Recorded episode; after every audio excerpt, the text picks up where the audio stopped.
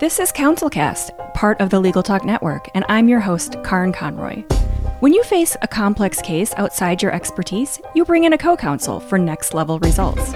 When you want to engage, expand, and elevate your firm, you bring in a marketing co counsel. In this podcast, I bring in marketing experts who each answer one big question to help your firm achieve more. Here's today's guest. Hey there, I'm Caleb Roche with Sea Roach Consulting, where we combine strategy with implementation and focus on building long term customers through data driven decision making. With experience working with both small and large companies, we have the experience to help businesses create strategic marketing plans that's focused specifically on businesses' strengths, not just a one size fits all template based strategy.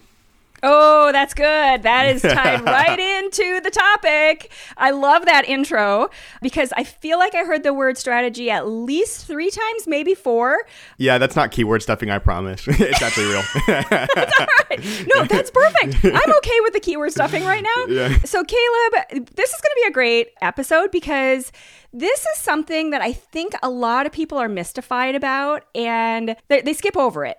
And uh, it's such a disaster when you skip over it and you realize I get so many firms coming to me and after the fact, and then we have to rebuild it. So I'm kind of alluding to all of this, but the, the topic and the big question for today is what is the anatomy of a marketing strategy. So we are fo- focused this quarter on strategy, and we are talking about marketing and marketing strategy and how does it work and why do you need it and everything. But today we're going to talk about the anatomy of it. What are the pieces of it? What what does it it mean? What is what does that all translate to? But first, let's talk about why. Why do we need to start with the strategy?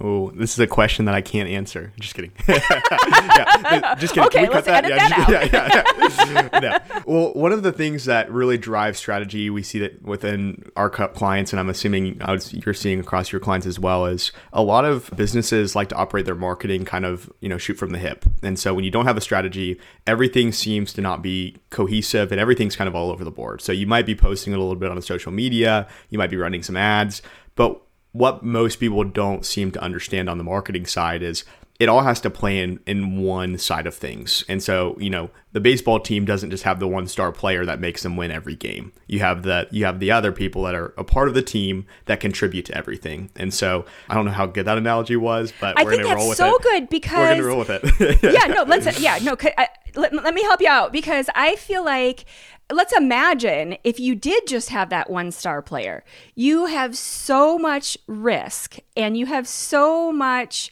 everything riding on all of your eggs in that one basket. And I see this sometimes where especially I'm sure with you know, you hear this too with SEO. Firms will say and they approach me and they come in and they're like nothing's working.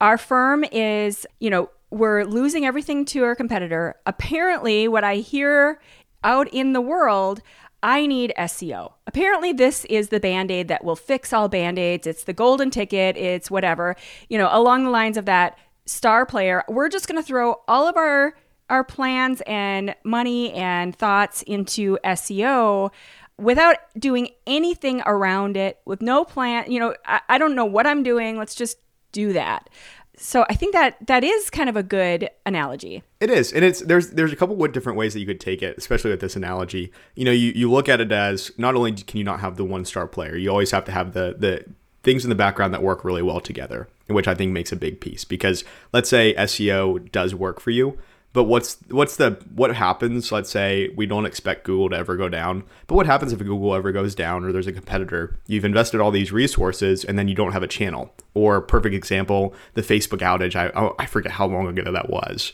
but the Facebook outage that happened, you couldn't post on social media. If you're relying solely on social media and you don't have a newsletter, you know, list built up, how are you going to message to clients? Hey, we're not open today, or you know, if anything happens like that, that's really the a detrimental effect potentially towards your your practice. And so not only on that side, but then the strategic planning element of a marketing plan as well is a firm needs to establish what milestones we're going to have within our marketing side. Because as you know, search engine optimization, it's not something that you press a light bulb and it pops up and it turns on. You know, it's a long-term effect. So how do you supplement, you know, short-term growth with a long-term strategy? And so are you going to implement a newsletter? And how are you, you know, are you going to start doing social media posts? But then the other piece of it too is you have to be very strategic what social posts are you going to be doing? Do they align with the newsletter? And it seems like a lot of firms like to jump into it and say, we need everything all at once. But sometimes, like like what we were talking about earlier, is you sometimes have to set milestones and say, let's get our social media perfect. Let's establish what we're going to be posting. Let's use that to drive decision making across an email newsletter. Or let's let's identify trends as we're building that across hashtags and everything to understand what are people searching on Google and how can we implement that on SEO and Google Ads. So I think there's a lot of different pieces at play within the anatomy of a strategy that I think all combine to to why you actually do it. Because you know, it's like so a client going to court on their own. If you show up and say, "I'm going to represent myself with no strategy in mind," and they, they ask the first question, you know, and you don't know the procedure and you don't like know how in the headlights. they don't know. Yeah, it's like, oh, uh, Yeah, like right. uh, I'm practice perspective. this. yeah, they would be calling a lawyer right after and saying, "I screwed myself. I need to call you right now." So same perspective on the marketing side. Yeah. And I actually have an equivalent that I see all the time. And maybe you see this too. But I have clients approach me and say, why shouldn't I use Squarespace or Wix or, you know, do a, do a website on my own? And my response every single time, what I always say is, do it. Go. Go and try that out because in this phone call or this conversation or whatever we're talking about, I'm not going to convince you that that's not the right approach. If you're asking that question, you're you're halfway sold on that idea. So you go try that out. And I would say well over 70 to 80% of the time, 6 months down the road, I hear from them again. like, okay, I learned the lesson the hard way. So you can make that decision. You can decide, okay, I need to go through every hard lesson that I'm going to learn in business the hard way, or I'm going to recognize that there's experts out there that I need to bring in so that I can expedite my success. When it's like the same, you know, same analogy across law, why wouldn't a client use LegalZoom? It's so convenient. They can go online, they can press it, it's affordable. But there's so many different categories that people don't look at when they're operating off of that. They've done a great job advertising, we're cheap, easy. But then if you think of the legal implications, a long term strategy, if you put the wrong contract in place, you don't have the right clause from a professional building that, there's the fifty dollars that you save, the fifty dollars that you spent. That let's say you saved a thousand bucks. What happens now when you get sued for three thousand, or you know twenty thousand, or a million? Like it, it becomes that long term. So investing in the right systems and strategies is super important across all different channels. Yeah. The other comment I was going to make before we start dig- digging into the actual anatomy of the strategy is that when, if you kind of put throw all your eggs in the one basket. And let's say you decide that's social media and you develop this massive account you've it's it's doing well. You don't own that account. You don't own your followers. You don't own any part of it. So they can shut you down at any point and you're done. And so if you you know, a lot of firms do some decent social media, but if you don't have a process for owning those leads and pulling them to your own website and your own email list and your own list that you do own, you're really setting yourself up for huge risk. And you that's the thing, you don't own any channel typically, and that's why you always have to have backups and email newsletters and like email like all your CRM information and all the CRM information you want to be doing backups as well because you don't own that information as well unless you have it in an Excel file or a PDF or something like that. Yeah, and thinking about your strategy in terms of all of those different channels. Like you really that most channels there's a there's a part that you don't own. Even like if you have a certain referral, let's see, say you have a referral source. Let's say you work with a bunch of financial planners and they send you a bunch of potential clients. You don't own that either. Unless you have some exclusive contract in place with them, which most people don't, they could suddenly decide that they don't really like you anymore and they're going to send their referrals to the other guy.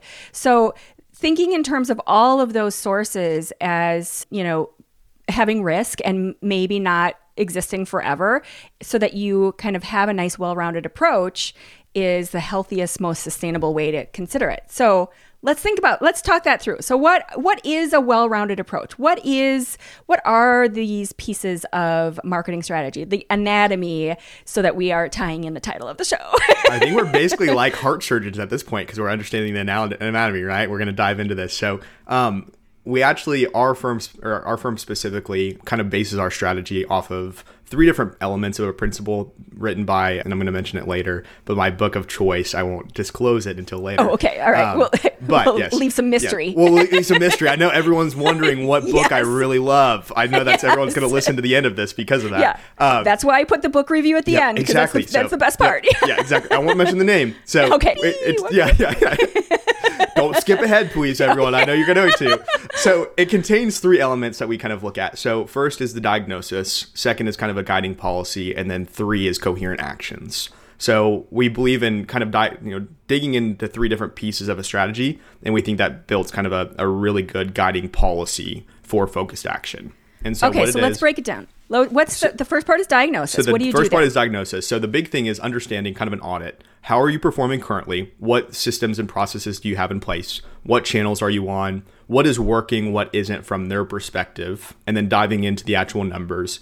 If they're using a, a case management software, the CRM like Clio or Lawmatics, those types of things, where are people coming from? You know, are they coming from referrals? Are they coming from online search? Are they coming from Facebook? Those types of things what messaging are they using what does their website look at you know diving into every granular detail that you can and understanding what's working and what isn't so I think this is a part, and I don't want to skip to the next part yet because I think this is a part a lot of people skip over. They're like, yeah, yeah, yeah, we get a bunch of referrals. I already know that. I need to get more. I need more money or whatever. And it's like, until you really lay it out, and I feel like you lay it out and then you go a little deeper and you dig, dig, dig into each one of those and spend an extra minute here, an extra five minutes there, really kind of digging in. Are you sure? How many referrals do you think you got in the last month? Oh, okay. Actually, it wasn't referrals. We got five people off Facebook's. Oh, I didn't really realize that until I spent that extra couple minutes digging in and like really looking at what's happening. Yep. Well, that's a big thing. You know, a lot of people they they say, "Well, I found you online." And what does that really mean? You know, it like could mean it, it, it, could be Facebook, it could be Twitter, on their phone.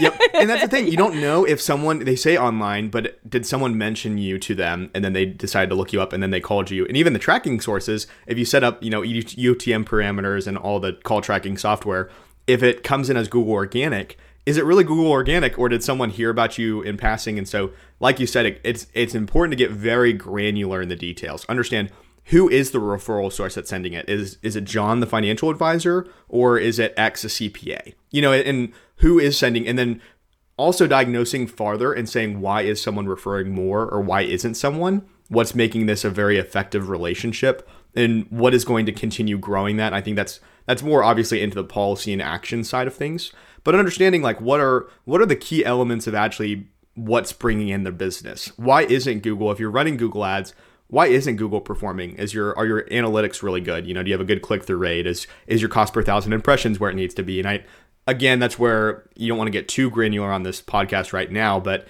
you know, it, it's really important to actually look at it and spend the time and actually like explore the data. What is the data telling us? We don't want to just say, well, Google tells us that our site is performing really well. We've got good SEO. That's all we need to know. Like, what? Where are people coming from? Yeah, right. Exactly. So, is this the phase where you talk about not only where it's coming from, but who you really actually want to work with, or is that in one of the future phases? So I would we typically recommend, and I think everyone does it differently. I'm I'm sure you guys probably have a different set, and it probably coincides a little bit, but we typically put this in more towards the guiding policy because that actually dictates, in our opinion, you know, what actions you need to take forward. And so that's where we look at the data and we say, okay, you're getting a lot of leads from Google Organic but Google Organic is not bringing in the right leads. So if, if they're a if they're a probate lawyer and let's say they have search terms around criminal defense that they're ranking on, if they're getting a lot of criminal you know defense cases coming in, they're gonna that's that's man hours that they're reducing because they're getting a lot of calls in. There's a lot of forms. There's a lot of vetting if they're doing consultations that they're not vetting well on. I mean that's time wasted. And you know from an attorney, yeah, and it's billable hours that you could be working on. And so one of the pieces is understanding are the from each channel not only are you getting leads but how quality are the leads that you're getting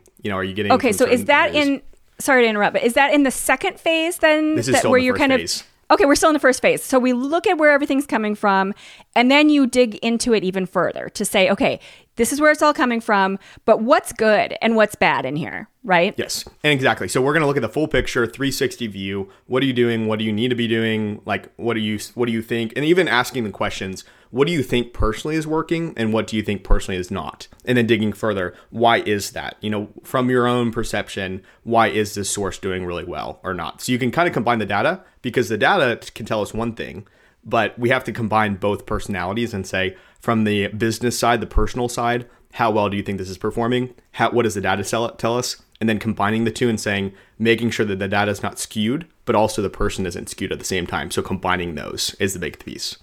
Okay, so I'm going to back up just one step too, because when you're talking about you're you're saying, okay, what's working, what's not working.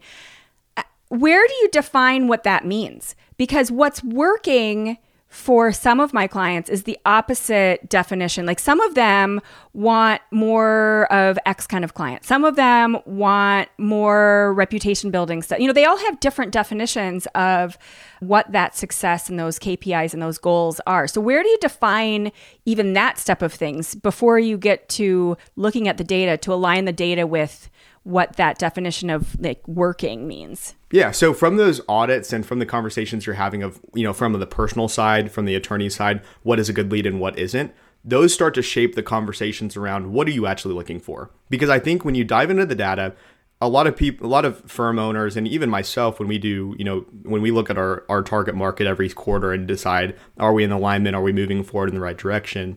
I really think as the business grows, your target market or your ideal client starts to shift slightly.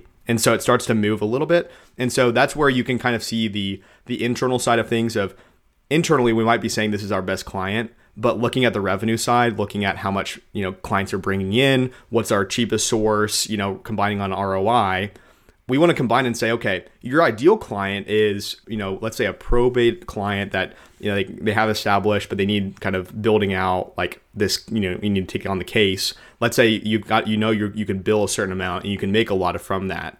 But if we look at the data and say 99% of your clients are business litigation clients, how do we like they're bringing in the money so we we still have to focus on that but how do we shift everything that we're doing into that? And so what we want versus what we have is a completely different story.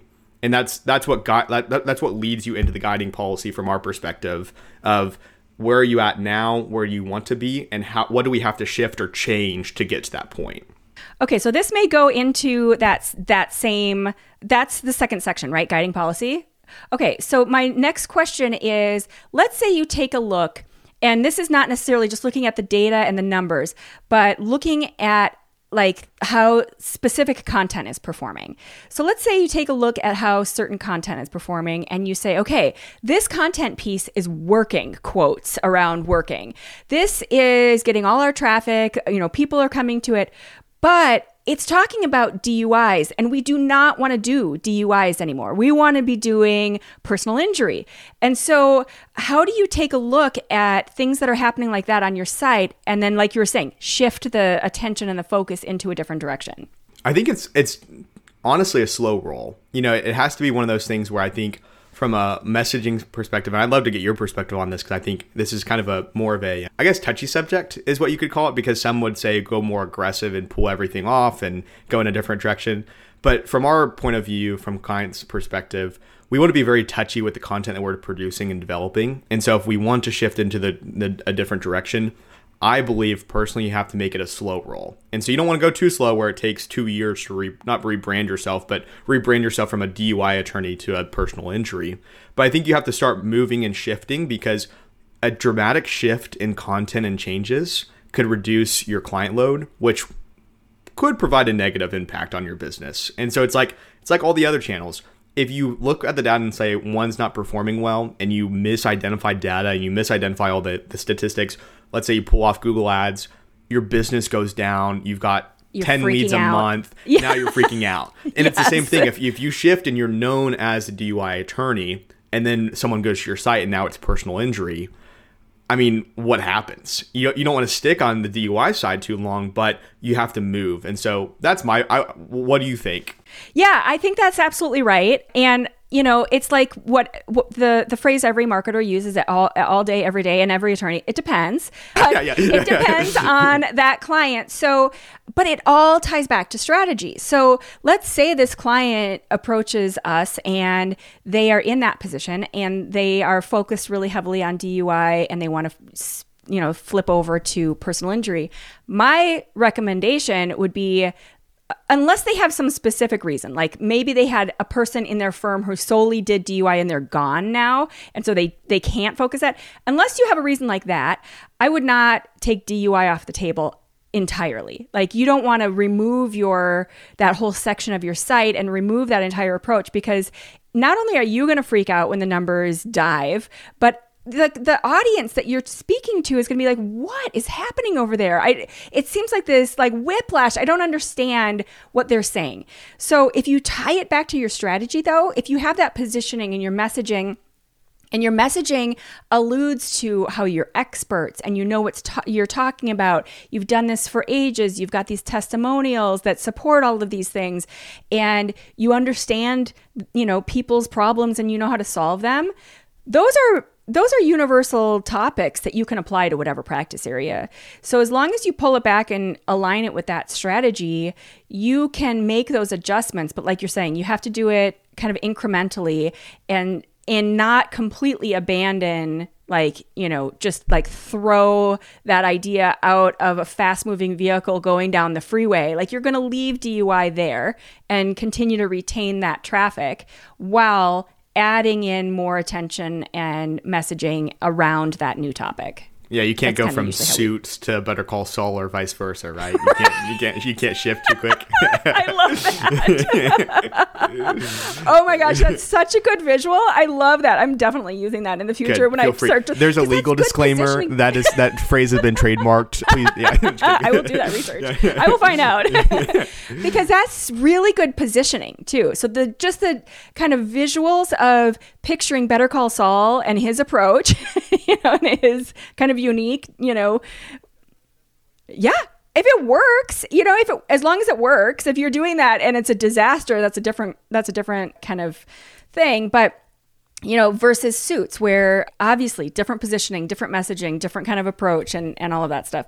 So, okay, so let's go back. So we are at the second phase of is it phase or level? I mean, you could call it any. We, we call them okay. elements. I mean, you could I, you can brand them however you want. So on that second element, which is kind of the guiding policy, this is where you really dive into. So we've seen the data. We understand from the client's perspective, from the data you know perspective, combining everything. What is traditionally working for their practice or for their firm, and then this is going to be the stage where we actually look at where do we want to go in the future and so, what is you know we want to straight we want to go we're at Better Call Saul right now. We're servicing kind of a like a different set of clients. We want to move more into a corporate level. I want to wear you know a three thousand dollar suit. I want to you know those types of things. And the clients that we want to work with are going to be a a lot different clientele. And so this is going to be where we look at where are you now and where do we need to go now. And so if you are servicing these smaller clients or these different sets of clients this is going to be the spot where we identify what you actually need to do to get to that next level.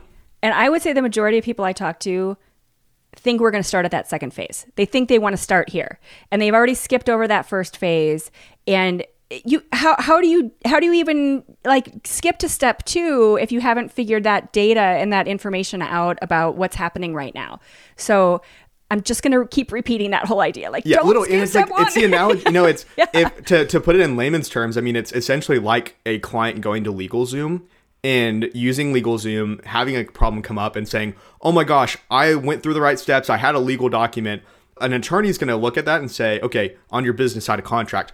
what are you doing are you taking payments are you do you host like for our side do you host the website do you do you have any client data the the important questions that you have to ask from their perspective because they've seen it 3000 times is the same thing from a marketing perspective that a firm or a practice or you know firm owner has to look at is we have to make sure that the decisions that we're making aren't based off of emotions or what we're thinking because if we solely do that that's going to lead us in the wrong direction. Because our heart will tell us something different than our brain and the data and again it on the flip side though i have to be very careful because data if we look at just data that's going to tell us a completely different story and if we look too far into that, that can lead us down the wrong path as well.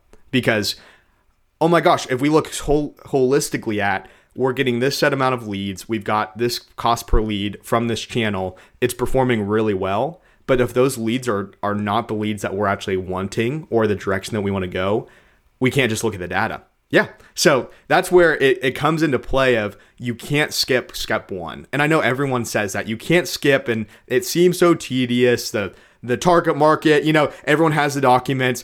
Who's your ideal client? Give them a name, Jim. How old are they? How much do they make? Where do they live? Like it seems so tedious, but one of the things that my experience previous that I always like to to kind of inform clients on is these big corporations where we all want to be, we want to be these billion dollar companies.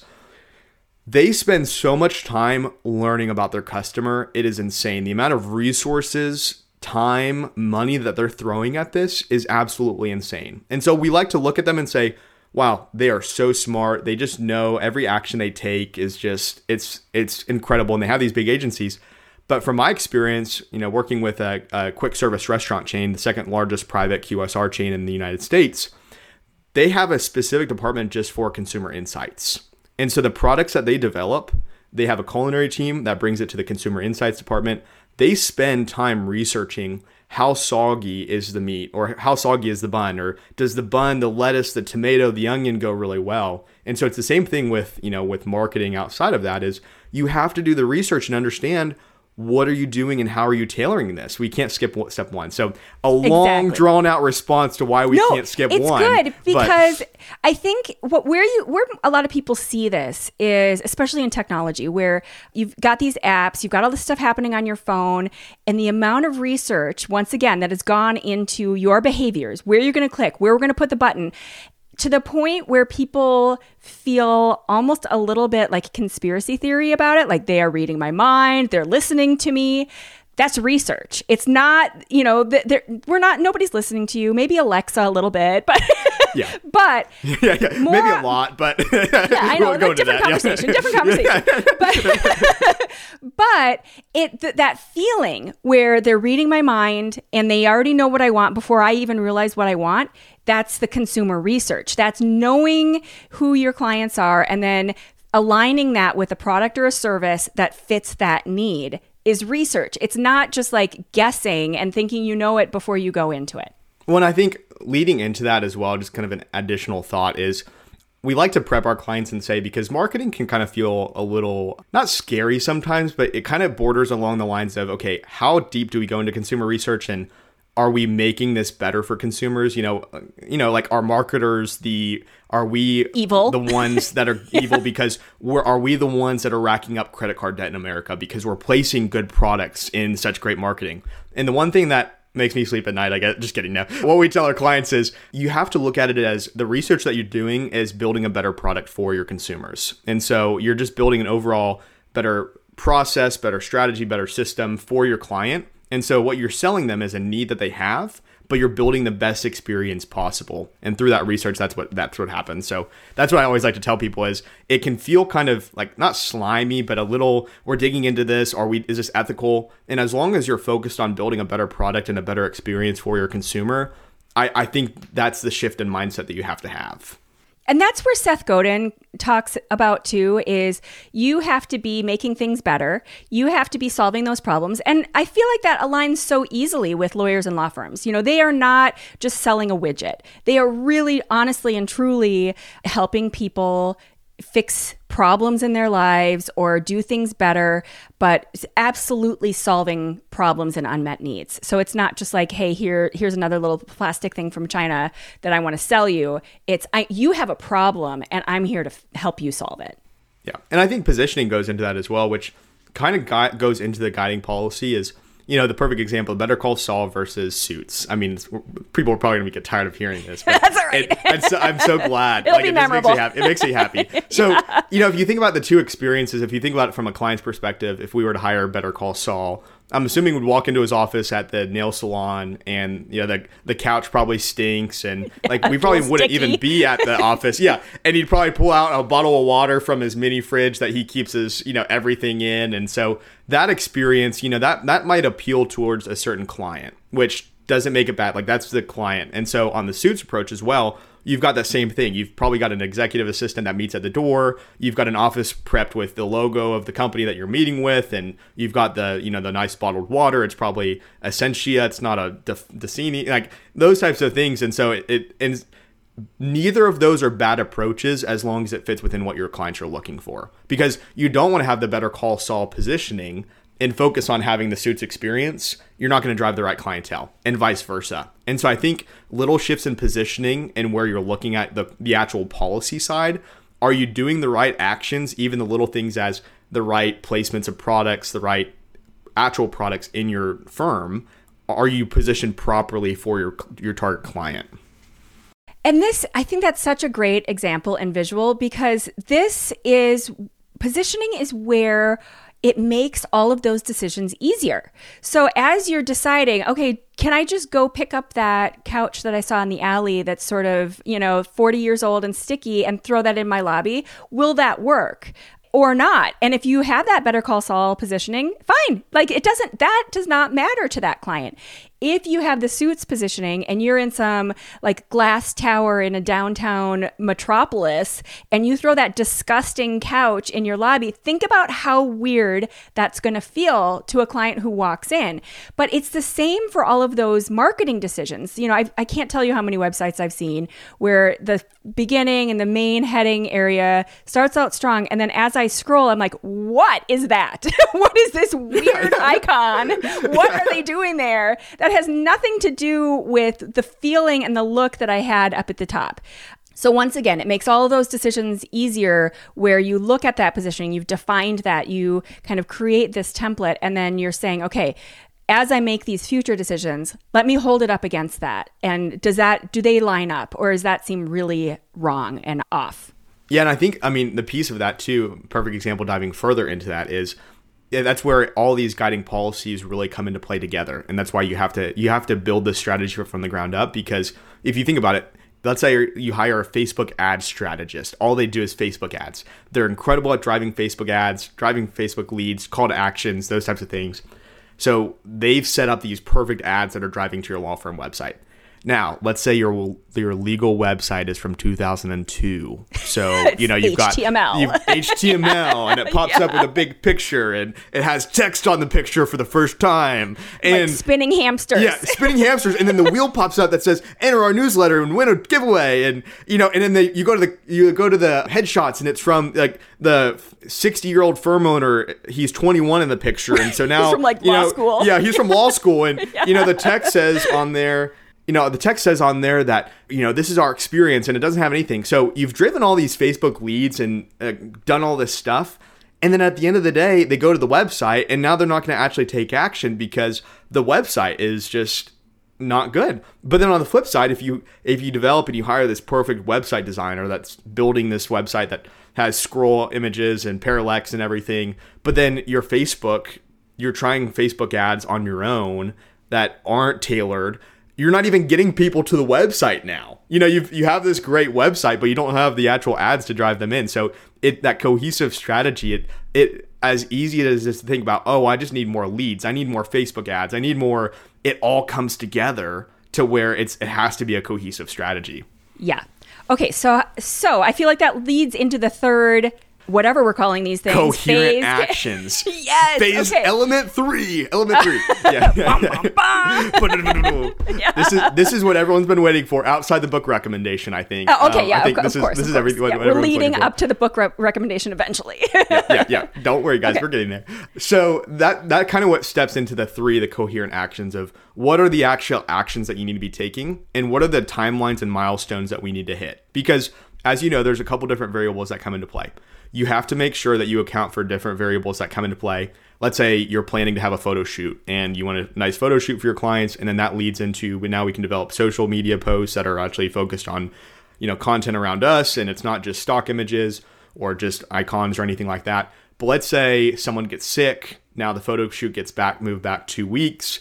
There's so many moving parts to a marketing strategy that you have to set benchmarks and say we're going to hold ourselves accountable to this, but the strategy has to be flexible at the same time because you never know when the economy hits differently and and there's so many different pieces that have to be taken into account. So what we do in that coherent policy or the coherent, coherent actions is what actions do we need to take in the next quarter you know the next four quarters but quarterly and monthly? What things are we going to put in place? And then what things are are we able to pivot on if something ever happens? So oh so where's our flexibility? Yeah where's our flexibility? Because Nice. let's say you know because think about it like during November, there's like things that we don't think about. So November ads, you've got election season. Ads are going to be much more expensive. The the numbers that we're going to see, they're to, it's going to be harder to advertise. It's harder to get things approved. Things are just a little bit more expensive. And then think about December. Now you've got shopping season. And so we can build this plan off of our thoughts. Okay, quarter one, we're going to do X. Quarter two, we're going to do this. Quarter three, well, if we're in January and we're forecasting quarter four to be our big advertising month, we get to quarter four and say, wait, hold on, we gotta, we gotta, we gotta prepare for this. This might not perform as well as we think. And so, as much as you can plan for that in advance, there's certain things that you don't think about, or there's certain things that you really don't.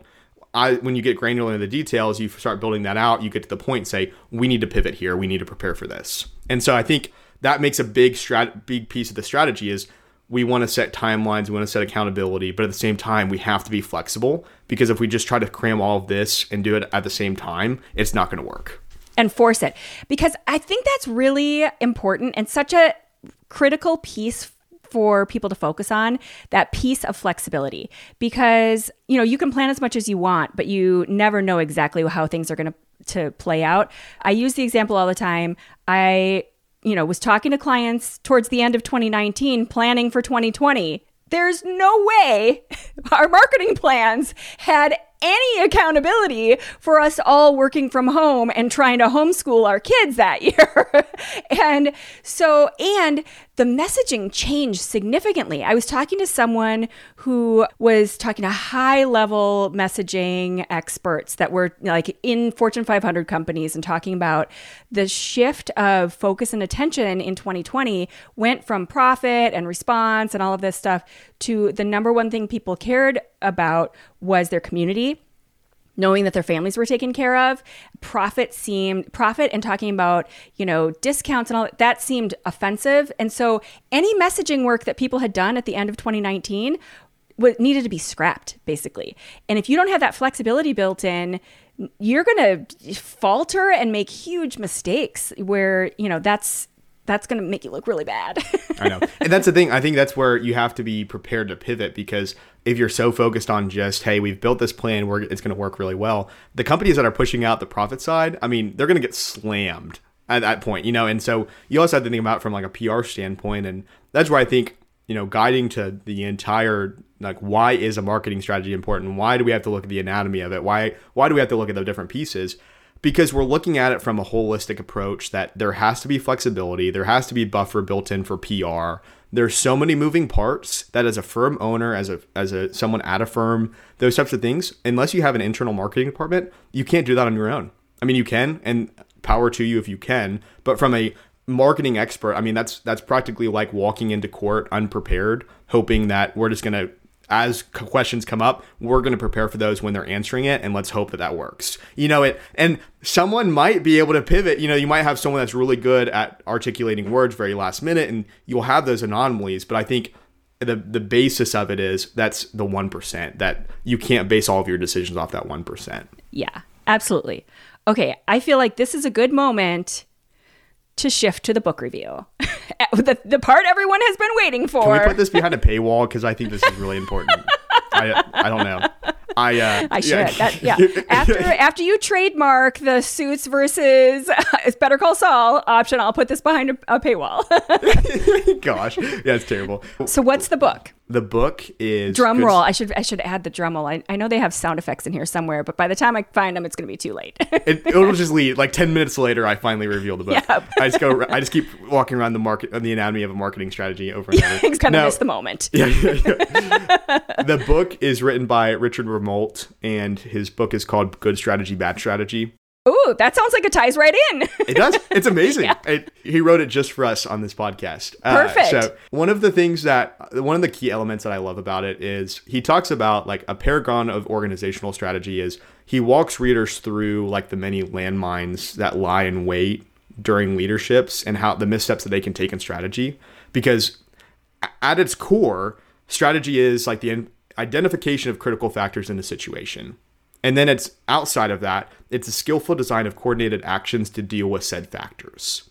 Okay, so, let it, let's go back because that I feel like was a really important part. The strategy is the identification of critical factors in a situation. Okay, so figuring out not just what's happening, but what are the critical factors? And then outside of that, the skillful design of an actual coordinated action to deal with those said factors. Oh, that's good. Yep. Yeah, I love because that. what it does is it re- requires awareness of one's resources and capabilities and a sharp understanding of one's industry and its surrounding space because that's where you can pivot. That's so good because I can't tell you the number of firms that I talk to where they are either in a big city or they're just outside of a big city. There's they're, you know, small to mid-size and they don't want to go head to head with these giant firms because first of all, th- their budgets aren't the same. And second of all, they do different things and they have a different approach. And so this is how you do that. This is how you figure out okay, where do I fit in this market in a unique place? That's different from that? And how do I carve out my own strategy where I'm doing my own thing and I'm not trying to compete with them? They're doing a totally different thing. They have a totally different approach. And my marketing budget is going to align with what I need, not what, you know, wh- where I'm just trying to chase them. Yeah. No, exactly. And that's where, I mean, that's why I'm such a big proponent of the book because, you know, something that he says, direct quotes, I'm going to pull from the book, is while there is so, there's so much to learn, fundamentally strategy is a very difficult legwork and not easily replaced with template style vision building or any other form of pseudo strategy. And that's where, you know, kind of like what we talked about in our company, the template based strategy, it, it, sounds great in, in perspective, but it doesn't take into account all the different factors that we discussed, all the environmental factors, all the little things that we don't take into account. And that's why, like, defining a good strategy versus a bad strategy is so so important. And that's where like this book you have to read it if you don't. Yeah it sounds so good. And the idea of a template based strategy is kind of an oxymoron because trying to apply a, trying to be unique and have your own strategy and then apply a it within a template like what is what? How does that even make any sense? Like that's the opposite of what you're trying to do there. Yeah. No i agree.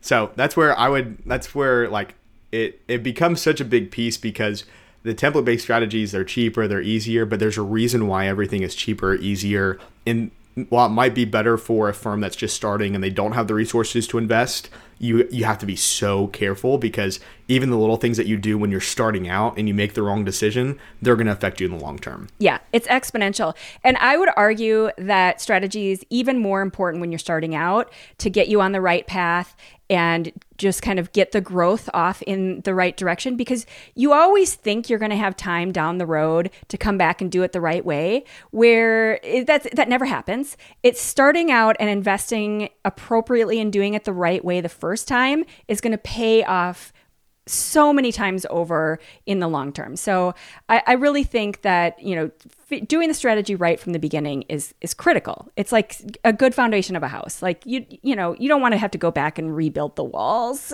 like come on. Yeah, and you you don't want to. The one thing that I think marketing gets overlooked is it's like if you were building a custom house and you overlook like okay so the plumbing. You don't see the plumbing. You don't like you, you flush the toilets you turn on the water you do the shower but like it doesn't really matter where they go and maybe we don't need this specific pipe and maybe we can cut out some things and it doesn't affect the overall look of it but on the back end, like and when you're not getting water to your shower, and that's like the you know like what you need, or the toilet's not yeah, flushing the toilet's correctly, flushing, it's backing a problem. up because you you use the PVC pipe that wasn't that wasn't couldn't handle, or you had some guy that kind of knew how to do PVC pipe, but he wasn't a plumber. Like it works for a minute, but then the minute that it goes wrong, now you've got to tear up you know flooring. And so now like if you think about it from a resource perspective especially in marketing when you're investing in this and you're going with maybe the easier option the cheaper option it might seem good in the in the short run hey it's going to work really well with our budgets it's going to work well with what we need. If you go down the wrong direction you find the wrong person when that when that pipe bursts or that marketing strategy doesn't work not only do you have to pull back and look at where that came from and spend a bunch more time and money looking at that but now you've got to rebuild it from scratch so you're you're burning it from the ground and then you have to rebuild it so that's where oh where yeah I just really keep uh, wanting to say the word shit show, like Yes, with the I didn't, I didn't know of- what, what listeners thought. I, I avoided that I, term. but yeah, that's okay. but I feel like it ties in perfectly with the plumbing and the backing up, and then like ha- hiring the wrong person and having to redo all of that. It's just such a literal mess in either situation that you don't want to do. You you don't want to deal with. Like it's just ugh, yuck, gross all the way around. I, if, if, I had, if I had to make one more point, like my last point ever, like my dying point would be that's where that's where it comes into play of who you hire is so important, especially on the marketing side, because you want to research, you want to do your your due diligence just like you do for your clients, and so what are the parameters that you're setting for your marketing consultant or the company that you're hiring, and what are they actually going to deliver? What what are their experiences? and not just hiring the first person that comes across the way. And that's what we tell our clients is vet us, vet our work, look at other options if you want. Like don't just hire the first person that comes across that has a good idea. Like look at the overall overarching plan as well. so I was going to ask you, what is one thing that you know that works? Is that what you would say? That's what I would hire- say. I, I, I, I jumped ahead and I, I skipped that question. So That's yes. okay. Okay. So, one thing that you know that works, hire the right person, vet all the different options, know what you're getting yourself into. Is a- any other kind of tips about around that? I would really look to, I mean, it's some people might disagree with this, but I would really look at the educational side of things and look at, you know, not education is not everything. It's not, you know, how many companies you've worked with. It, it all, it's all relative. So I, I can't say specifically look at the education. But I, one thing I would say is when you're hiring a marketing firm, there's so much BS out there, and there's so much, especially in the marketing space, that you have to be so careful. And so not only when you're vetting client or vetting agencies or vetting entrepreneurs or whoever is going to be doing your stuff, it's really important to look at their past history as well, especially educationally. Have they just watched YouTube University and figured out how to do it and this is their first year? Or do they have like the actual educational background or the MBA? And not that that's everything, because I know a lot of people that have gone through MBAs that I You don't know how they got. Yeah, I, I don't. Yeah, but and I mean, same could be said about me. Maybe someone feels that way, but that's the one thing is I think there's so many pieces and not just hey, we got one X, you know, we got this law firm three thousand clients for fifty bucks per. Like, there's so many variables and there's so much BS being thrown out of. Here's how we for help this firm do this. It's a one-time situation. We have so. I'm sure you do. You have those anomalies where just everything fits together, everything works really well. And if we started promising our clients that we got them a 500% return on investment for this client, we can't guarantee that. And so that's where you can't you can't base all your decisions off of how someone helped one person and now that's going to help you. If there's if there's a magic button that you could press, everyone would have it. And so that's what that's what I would say. Yeah. Exactly. Okay, hire the right person, do the vetting, take a look at uh, like what their experience in education is because I know both of us have MBAs and it does give you a different approach. We do look at things on a different level theoretically and practically, not just the tactics of like let's just throw everything at it and see what works. There is something to understanding those those principles and theories and and you know all the case studies that we had to read. That was so fun. yes. I know. So that's where Awesome. that's I think it's so important. So that's maybe I don't know what I'm talking about too, but from my perspective, that's what I would recommend. No, I would almost cut that part out because absolutely you know what you're talking about. You've got an MBA, you've got clients, you know what you're what what the what the jury's still out on the clients. Maybe maybe I lied to you about the clients.